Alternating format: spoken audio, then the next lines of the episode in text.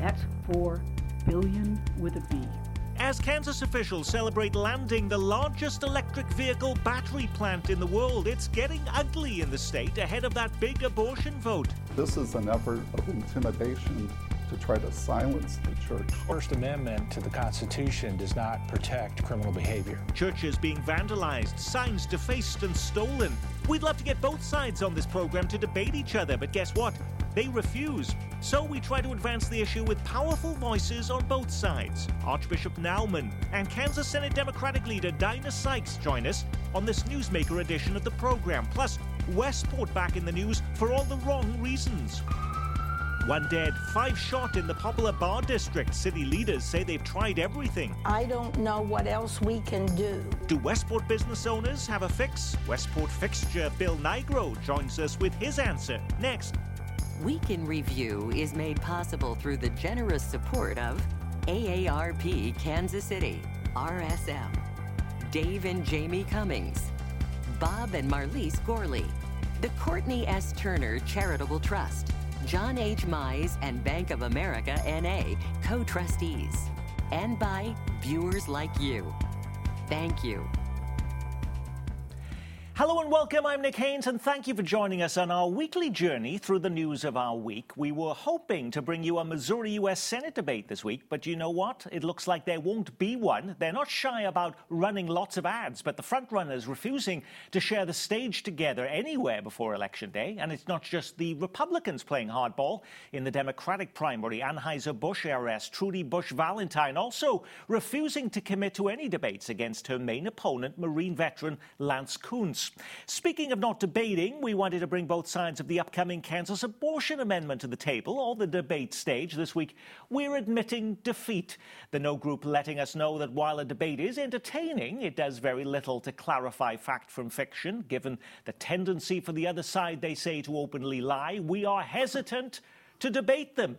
So we're taking a different tack this week as we bring you two powerful voices with two very different perspectives on what's at stake. With in person voting now underway in Kansas, the politics are heating up, and so is the anger. The biggest funder of the abortion amendment is the Catholic Diocese in Kansas City. It was the target of vandals this week. Someone used spray paint in front of the building. This is an effort of intimidation to try to silence the church. First Amendment to the Constitution does not protect criminal behavior. Joining us now is Archbishop Joseph Naumann. That was Ascension Church in Overland Park that we were just seeing in that video. Is that the only church building that you experienced vandalism in? That I know of. In fact, we're just doing a survey of our parishes to see if others. Uh, I've had verbal reports that there have been others in other parts of the diocese, but that's the only confirmed one. However, we've had many of our signs stolen uh, or defaced, the, the, signs for voting yes, and um, it seems to be an organized effort to steal the signs. Did you expect this kind of backlash when you took the stand that you did on the Value Them Both Amendment? Well, in one sense, it's not surprising. It's been part of the strategy of abortion advocates before 1973 to develop what they call the Catholic strategy and that is to make it seem like it's a Catholic issue and to try to play to anti Catholicism. Um, and so it's not surprising that they've kind of stooped to that in, in, in this arena as well. Now, some people have told us, oh, well, why is the church even getting engaged in this issue? But you're allowed to. You can't support political candidates. A non-profit or a church can't support, for instance, a political party and give money to one. But you can advocate for an issue, which is what this is. Yeah, I mean, just to clarify that, first of all, the, the Catholic Church in the United States, before there was an IRS, we did, our first Archbishop, Archbishop Carroll, felt it was not appropriate in a democratic republic for the church to support candidates or political parties. So we've never done that. We don't. It's not because of the IRS that we don't do it. We don't think it's the way we serve our people best. But we do believe it's our our responsibility to speak about human rights issues and fundamental rights and to form the consciences of our people. You know, the churches really were the leaders of the civil rights movement. And so um, I think those that want to silence the churches really It's a very un American activity. Not every faith group, though, believes that life begins at conception. In fact, when the embryonic stem cell issue was happening on the Missouri side, we convened, I remember, all of these faith leaders on that issue. And I remember a Jewish rabbi uh, from Overland Park saying that for, for, for, the Jewish faith, life began when the crowning of the head took place at the, um, at the delivery process. So are you silencing other religious faiths by looking at in, uh, restricting abortion in the state of Kansas? Well, first of all, I'd say his opinion uh, that's not universal in Judaism. You'd find a lot of disagreement. But we don't look at it as a religious issue. This is a human rights issue. And, and because of that, it's something that's accessible to everybody through reason. It has, yes, our faith speaks to it, but it, it's not because of theology. So it's not imposing theology, just like to say, uh, it's wrong uh, to segregate or to um, be racist. Uh, these are fun. The religion speaks to it, but these are human rights issues. What do you think is going to happen if voters on August 2nd say yes to the Valuing Them Both Amendment? I think what will happen is the people of Kansas will be able to determine what the public policy will be on the protection of the unborn and the protection of women uh, from the abortion industry. So it will give Kansans, it will return to Kansans really the authority to determine this through their elected representatives. And it's but, but, of, but, if those elected representatives did absolutely nothing and kept it the way it was, would you feel this had been a waste of your time, your treasure, in advancing this Value Them Both amendment? Well, first of all, I mean, it will preserve those um, laws that are already in place. And so uh, that's the first step, you know, such things as parental notification if if a daughter's if your daughter's going to have an abortion or informed consent. So there are some laws right now that are in jeopardy, we know, because the Kansas Supreme Court in its ruling and the Hodes ruling said that uh, they're all presumed unconstitutional. Now, not all of them have been challenged yet. What happens if value them both fails on August 2nd? Would uh, you say um, that that's it, and we will focus on other issues on the Catholic Church's agenda after that? Well, we we we focus on a lot of issues. We can do many things at the same time. So, but uh, no, we won't. Uh, we'll we'll probably try to do another amendment at some point, but I don't think that's going to be the outcome. But part of an important part of what we do as a church is our pastoral initiatives. You know, our public policy advocacy is part of it. But we've also, um, the bishops of the U.S. just um, couple years ago called for what they called Walking with Moms in Need to mobilize all of our congregations to accompany those that are in a difficult pregnancy. So, those that we can't protect by law, we can save by love, and we'll continue those efforts. Also, our efforts to help those that have had abortions and now deeply regret them.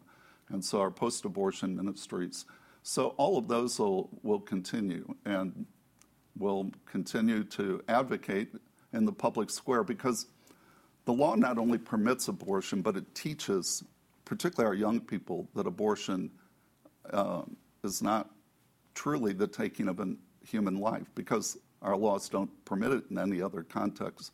So uh, we saw that when abortion was legalized, that the number of abortions went up astronomically across the United States. So the law not only permits abortion, but it teaches abortion, it teaches a lie. If the Value Them Both Amendment passes, lawmakers move to restrict further abortion in the state of Kansas.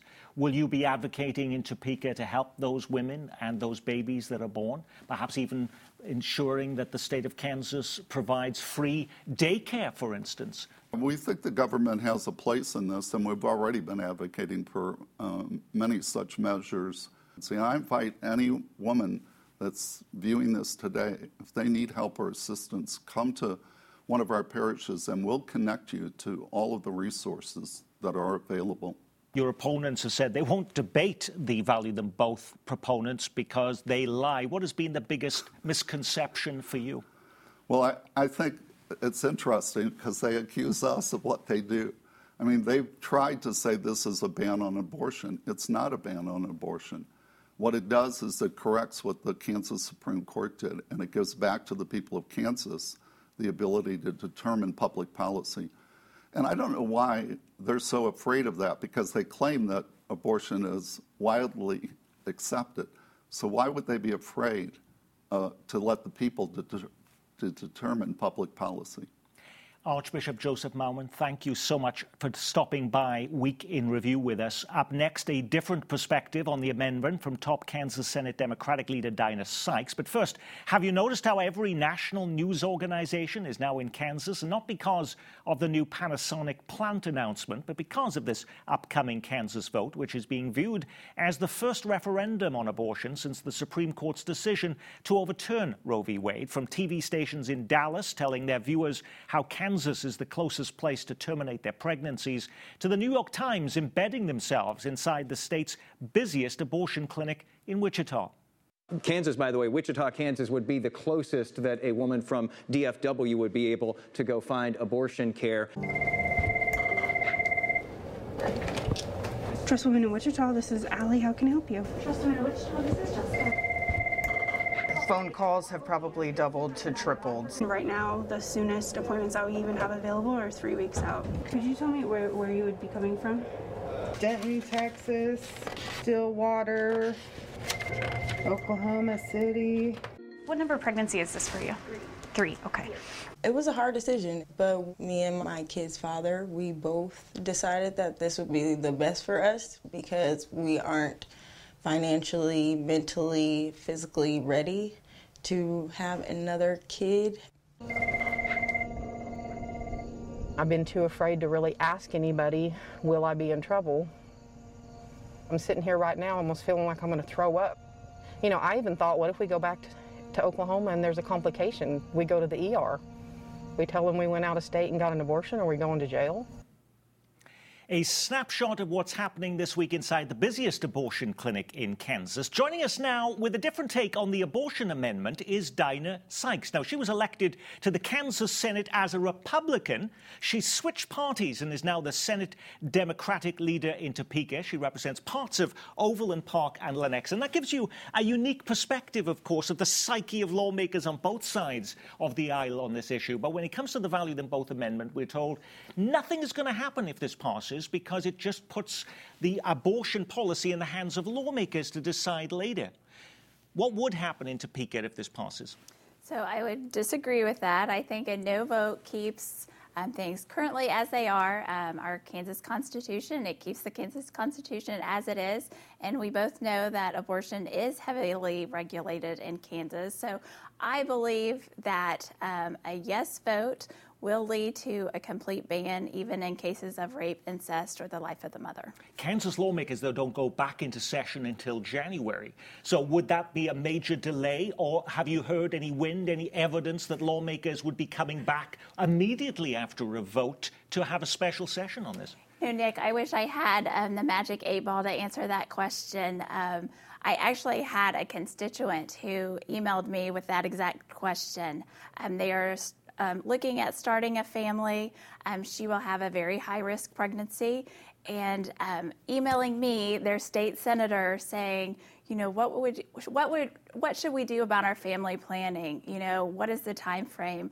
I didn't have answers for them, and I think that goes back to um, this should be a decision for women and their families and their healthcare provider, not politicians in Topeka. This is being framed as a having a woman's right to choose, but even if you vote no, it doesn't mean that a woman has a complete right to choose. In Kansas, you, you, there are still restrictions in place, even if this fails, that you can't have an abortion after 22 weeks. Yes, that is correct. So um, it's not. So what would you uh, propose if it is about women's right to choose? Would you permit? Would you want to see uh, a loosening of those restrictions? No, Nick. I um, I look at my own. I have two children, um, and I had very mostly uncomplicated pregnancies, but I never had to make that decision. And um, you know, I've had health care. I've had access to that. Um, I've had access to birth control. So I think, again, politicians should not be making those decisions. And we've seen um, legislation introduced that would even um, eliminate options for contraception. When my first term in the legislature, there was a bill. It didn't go anywhere because of our cons- Kansas Constitution, and the lawmakers knew that it would be unconstitutional. And that's what's happening in Missouri. I know Missouri lawmakers on the Democratic side there want to have a special session to clarify that the abortion law in Missouri doesn't also include contraception. You're worried about that? Absolutely. Um, like I said, it's already been introduced in the past. Um, I have candid conversations with colleagues on the other side of the aisle. I think they're joking, but um, they share about other things that they would like to restrict um, women having the ability to do. Even if, though, the value them both gets passed, that does not mean lawmakers will have the votes to pass any restrictions on abortion. I'm just reminded in this past session, for instance, uh, there was a major push uh, to block transgender athletes from competing in women's sports. Lawmakers passed that. The governor vetoed it. They simply didn't have enough votes to override the governor. Couldn't the same happen with abortion? Well, as we all know, to get this on the ballot, it took the supermajority of both the Senate and the House. That's the same number that it takes um, to override the governor's veto. Um, so I see it's the same voter or the same legislature who passed the constitutional amendment who would be doing that. Um, also, um, you know, we see many times where um, the group who is pushing this have pushed other issues. They're very influential.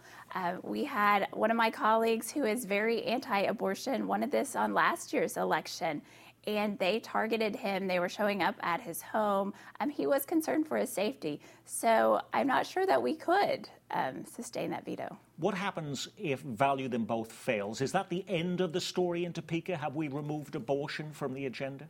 I don't think so. Um, I, abortion has a very um, troubling and deadly. Uh, it's very emotional. Um, we've seen time and time again as um, legislation is introduced. Um, one of my colleagues even introduced a bill this last year banning and making it illegal. I think it will continue to do that. Um, I hope that if it passes, I mean, we see that the Kansans are speaking, but we've seen it with Medicaid expansion. Over two thirds of Kansans support Medicaid expansion. We saw it with um, fair maps in our congressional mapping. So I don't think legislative leadership always likes to listen to Kansans. On the Missouri side, Mayor Quinton Lucas has been talking about the fact that the abortion law now in effect in Missouri has prompted one convention not to come to Kansas City. He knows another business that's not going to come to Kansas City as a result of that abortion law. Yesterday, you were in Topeka uh, celebrating Panasonic yes. and a $4 billion deal for an electric car plant that would come to Kansas with 4,000 jobs, not far from your own district there in uh, Johnson County. Uh, any notion that somehow Panasonic would not come to Kansas if Value Them Both passes? You know, I hope that that decision is made, but that is a concern as we look at legislation because I think um, you can see what we've addressed in the past, and businesses are watching. Um, but not just that, our kids are watching. They want to be in a community that accepts them and accepts others, and so it's really important that we listen to those around us. This has been a, now an ugly campaign. We have been accustomed to seeing signs stolen this week at a church in Overland Park, and you represent part of Overland Park, is defaced. Uh, with uh, uh, anti uh, or with pro-abortion mm-hmm. Uh, um, messaging, um, what has been the biggest lesson for you in this entire campaign? Well, first and foremost, I don't condone any um, destruction of private property. And I think it goes to a larger conversation. You mentioned that I was elected as a Republican and I chose to change to a Democrat. Um, even at that time, I had people who were very upset, um, death threats, concerns. And I think, you know, as a community, as a nation, we need to be able to have a conversation, even on these emotional issues like abortion, where we can sit down and have conversations. Are you willing to compromise on the abortion issue then? You know, I would think that we are at a compromise with what we are, and voting no is keeping a heavily regulated um, abortion um, regulations in place, but it is um, giving a woman the right to choose, and with that decision with her health care provider. Kansas Senate Democratic leader Dinah Sykes, thank you so much for joining us. In person voting, by the way, on the Kansas abortion amendment starts this weekend in Johnson County and next week uh, in Wyandotte County. Up next, as we've been tackling abortion in Kansas, over on the other side of state line in Kansas City, a new wave of violence is dominating the headlines.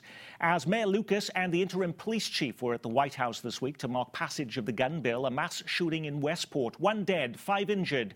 After a fight at the Ale House moves outside, city leaders say they've tried everything and are out of answers.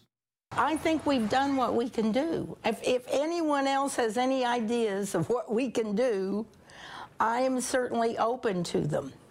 But I, I don't know what else we can do. Do Westport business owners have a fix? Westport fixture Bill Nigro joins us now. Bill, good to have you with us. Do you have a fix? Uh, well, I have things that will obviously make it better. The city has defunded our security account. How? Six years ago, we went to the city trying to um, get permission that we could check for guns. And in order to do that, the city made us jump through some incredible hoops. So the city said you had to have diversity monitors, isn't that correct? Exactly. If you're going to put metal detectors to make sure you weren't discriminating against anyone coming into Westport. It's impossible to profile because everybody walks through a metal detector. So I called up the ACLU. The ACLU informed me, they go, Mr. Nigro, uh, we believe you're the only one in the country being forced to hire civil rights monitors by a government contract. How is that in any way worsening the crime situation in Westport? They work eight hours a week for five months out of the year, yet they command a full 10% of our nighttime security budget.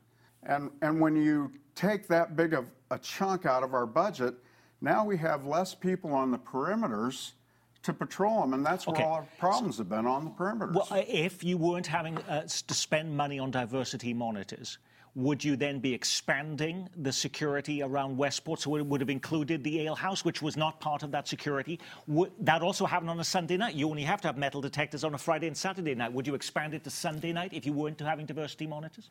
What we do is increase. We're we're pros at knowing when and where we're going to have problems.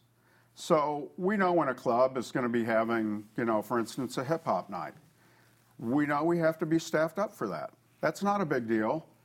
But when you take a huge chunk of our money, it doesn't give us any room to pick out those extra nights when we know there's going to be a big concert or a big show or, or whatever it is down in Westport.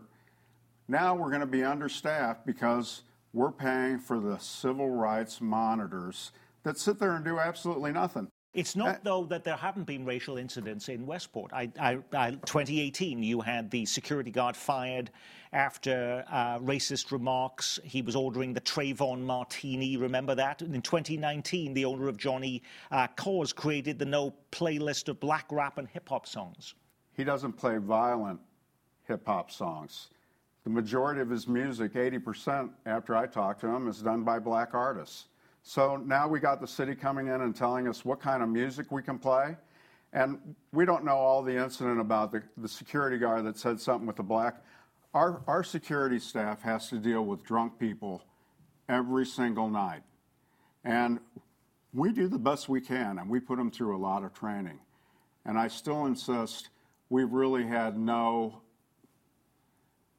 maybe that was filed against the security company, but that's not an employee of Westport.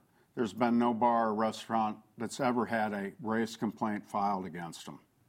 The city now is looking at bringing in Jackson County deputies, sheriff's deputies, to come in, spending over $200,000 to help police Westport. Are you in favor of that? Absolutely. And I think. Do you have to pay for that, or would the city be paying for that? Well, I don't know yet. The city makes us pay for everything they can.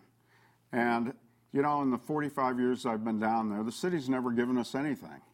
It's, it's not like we're the city market or Power and Light that gets a million and a half a month to cover their loans. You know what? Westport's giving them that much money monthly. We're paying for our competition. Other than um, not having to pay for diversity monitors, what else can you suggest that could be improvements to prevent the kind of violence we saw last weekend in Westport where one person died and five people were seriously injured?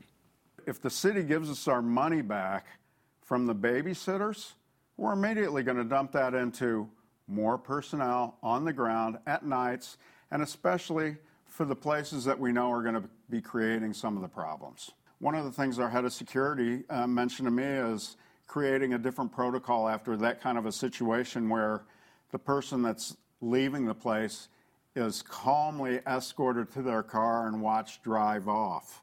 You, you know, simple little things like that. Are you starting them? Well, I don't know. I mean, those are things that we're all being, you know, this week has been a panic week to the, you know, it's a knee jerk reaction. Okay, what can we do different to make it better? I mean, we always do that. It seems to be 20 years worth of that. We, we've had, you know, when you draw 10,000 to 20,000 people every weekend on a, on a particular weekend night, crowds that big, the end of the night, the opportunists and, and the wrong kind of crowd always know it's going to be there and they prey on. So we know that there's perimeter problems. But, you know, take our money away for our guys that could be on the perimeter and it ties our hands. And, and I think Quinton Lucas, being, you know, the mayor that's in charge of all social injustice, tell me why we're the only ones. What did we do Quinton, give us our money back so we can put more people out there to watch our, our customers. And I will bring that question to him. Bill Nigro, thank you for stopping by Week in Review. Our reporters are back, by the way, next week. And while I said during this program we've struggled to get candidates to debate, we have been successful in one big race. Joining us this Sunday for the Missouri 4th District congressional debate, former Fox 4 News anchor Mark Alford among the candidates running to fill the seat being vacated by Vicky Hartzler. Judge the candidates for yourself this Sunday morning at 11:30 on Kansas City PBS. I'm Nick Haynes. From all of us here, be well, keep calm, and carry on.